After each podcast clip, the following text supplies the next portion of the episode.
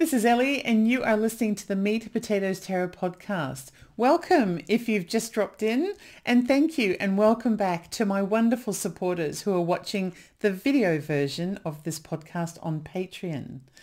This is the very last of the major arcana cards. And once we've finished today's podcast, I challenge you to take a look at any random card in the Rider-Waite deck you have so many different symbols and key definitions under your belt. I bet that you could pull a random card out of the deck and recognize what almost, maybe almost or perhaps 80% of what the symbolism is. There are, of course, um, going to be more card definitions in this podcast. I'm going to go through every single one of the minor arcana as well. And then I'll be talking to you about how the two marry up, uh, what the importance of the different elements are that are associated with each of the major arcana suites. And there is just so much depth that we will still need to get to. But I hope that you are benefiting from the meat and potatoes method of learning that I'm hoping will help you to really digest the really important features of every single card. Don't worry, all it takes is stamina. For as long as you keep coming back, I'm going to continue recording and we will get to the very end of this, I don't know, class? I don't know what to call it. I'm just going to keep talking until I've said it all. So with that, let's take a look at the very last card in the Major Arcana suite, the World. This is all about having done it and waiting to see what happens next.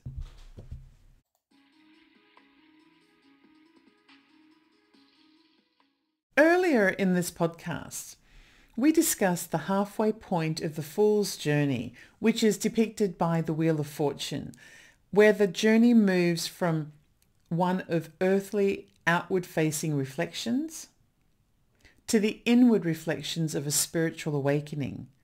The Fool's Journey has since concluded, and the world marks the fulfillment of all four essential virtues. Achievement of one's destiny, and the knowledge and experiences attained throughout the journey, which serve to bring us to a new beginning of fresh optimism and vitality. The World is the 21st and final card in the Major Arcana suite. It reminds us that fulfillment of destiny comprises of a karmic direction of travel which cannot be avoided, but which can be altered with the power of free will that each of us possess.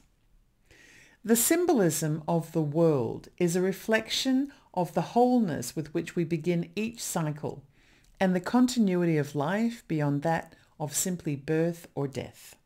And so the journey is about to begin again. The world is where the soul appears as if for the first time in acknowledgement of the completion of a journey and in readiness anew.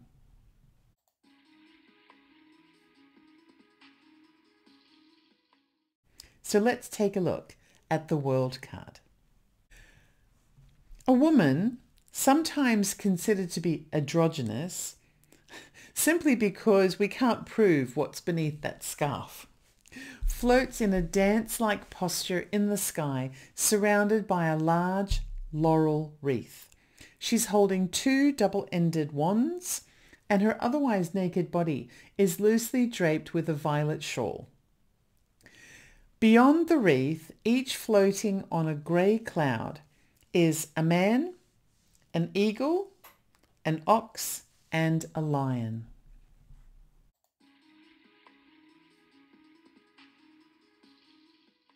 In the upright position, the world represents accomplishment, completion of a task, triumph, a new beginning, anticipation, being in the right place at the right time, and deservedness. In the reverse position, the world represents mediocre accomplishment, overdue birth or delayed results, delay progressing forward or being in limbo, doubts and apprehension.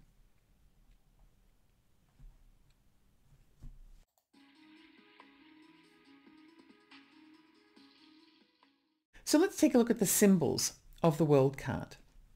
We have nakedness, innocent, which represents innocence, the naked truth, and a warning against shamelessness. It may also be a warning against feeling undeserved shame. The laurel wreath is a symbol of triumph.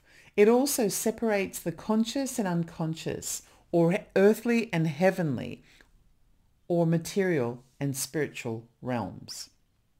The light blue sky relates to the heavens. Have you noticed that that light blue sky features a lot in the later aspect of the Fool's journey?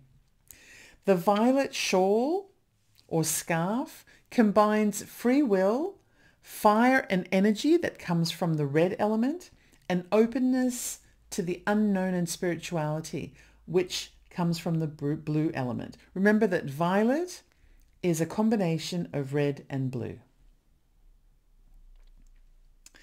These four figures are the four evangelists that represent the elements. Um, in the corresponding minor arcana suites, which include obviously air, earth, water and fire. And the four evangelists as referred to in the New Testament. Now these are separated as follows. The man represents the evangelist Matthew, also represents air, which corresponds to the sword suite. The ox represents evangelist Luke uh, and also the earth element, which corresponds with the pentacle suite. The eagle represents evangelist John, which corresponds with the element of water and the cup suite. The lion uh, represents the evangelist Mark, which corresponds with the element fire, which also corresponds with the wand suite. The double-sided wands, which we've seen before in a previous card, uh, provides the power to manifest conscious and unconscious, earthly and heavenly, or material and spiritual outcomes. Now on the laurel wreath, you'll see there are red ribbons and they're tied into a figure eight, representing cyclical continuance and infinity. Remember like that infinity symbol that we saw on the strength card. It may also depict repetition without growth or progress. Sort of making the same mistake over and over again. There are symbols in the world card that also appear in other major arcana cards. The nakedness appears in the lovers, the devil, the star, the sun, and judgment. The laurel wreath appears in the empress and the chariot. The four evangelists also appear in the wheel of fortune. And the concept of a magic wand appears in the magician and the chariot.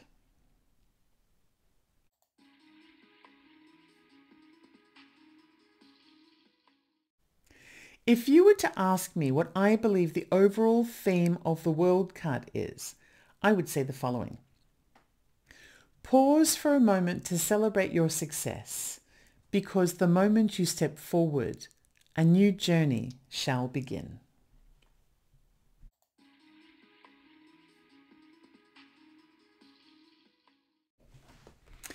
So that was the world card a card that's quite magical. It may not appear so in its appearance, but then in ways all of the major arcana cards do in their own way. This is a card that marries up all of the experiences that you have achieved on the earthly plane and also in the spiritual realm as well. You have your four evangelists who have witnessed the journey and have a story to tell. And then you have your continuous passage through what could be a portal to be able to begin your journey again. The World card marks the end of the Major Arcana suite, but also it's just that split moment prior to the beginning of it all starting again. So congratulations, you've made it all the way through.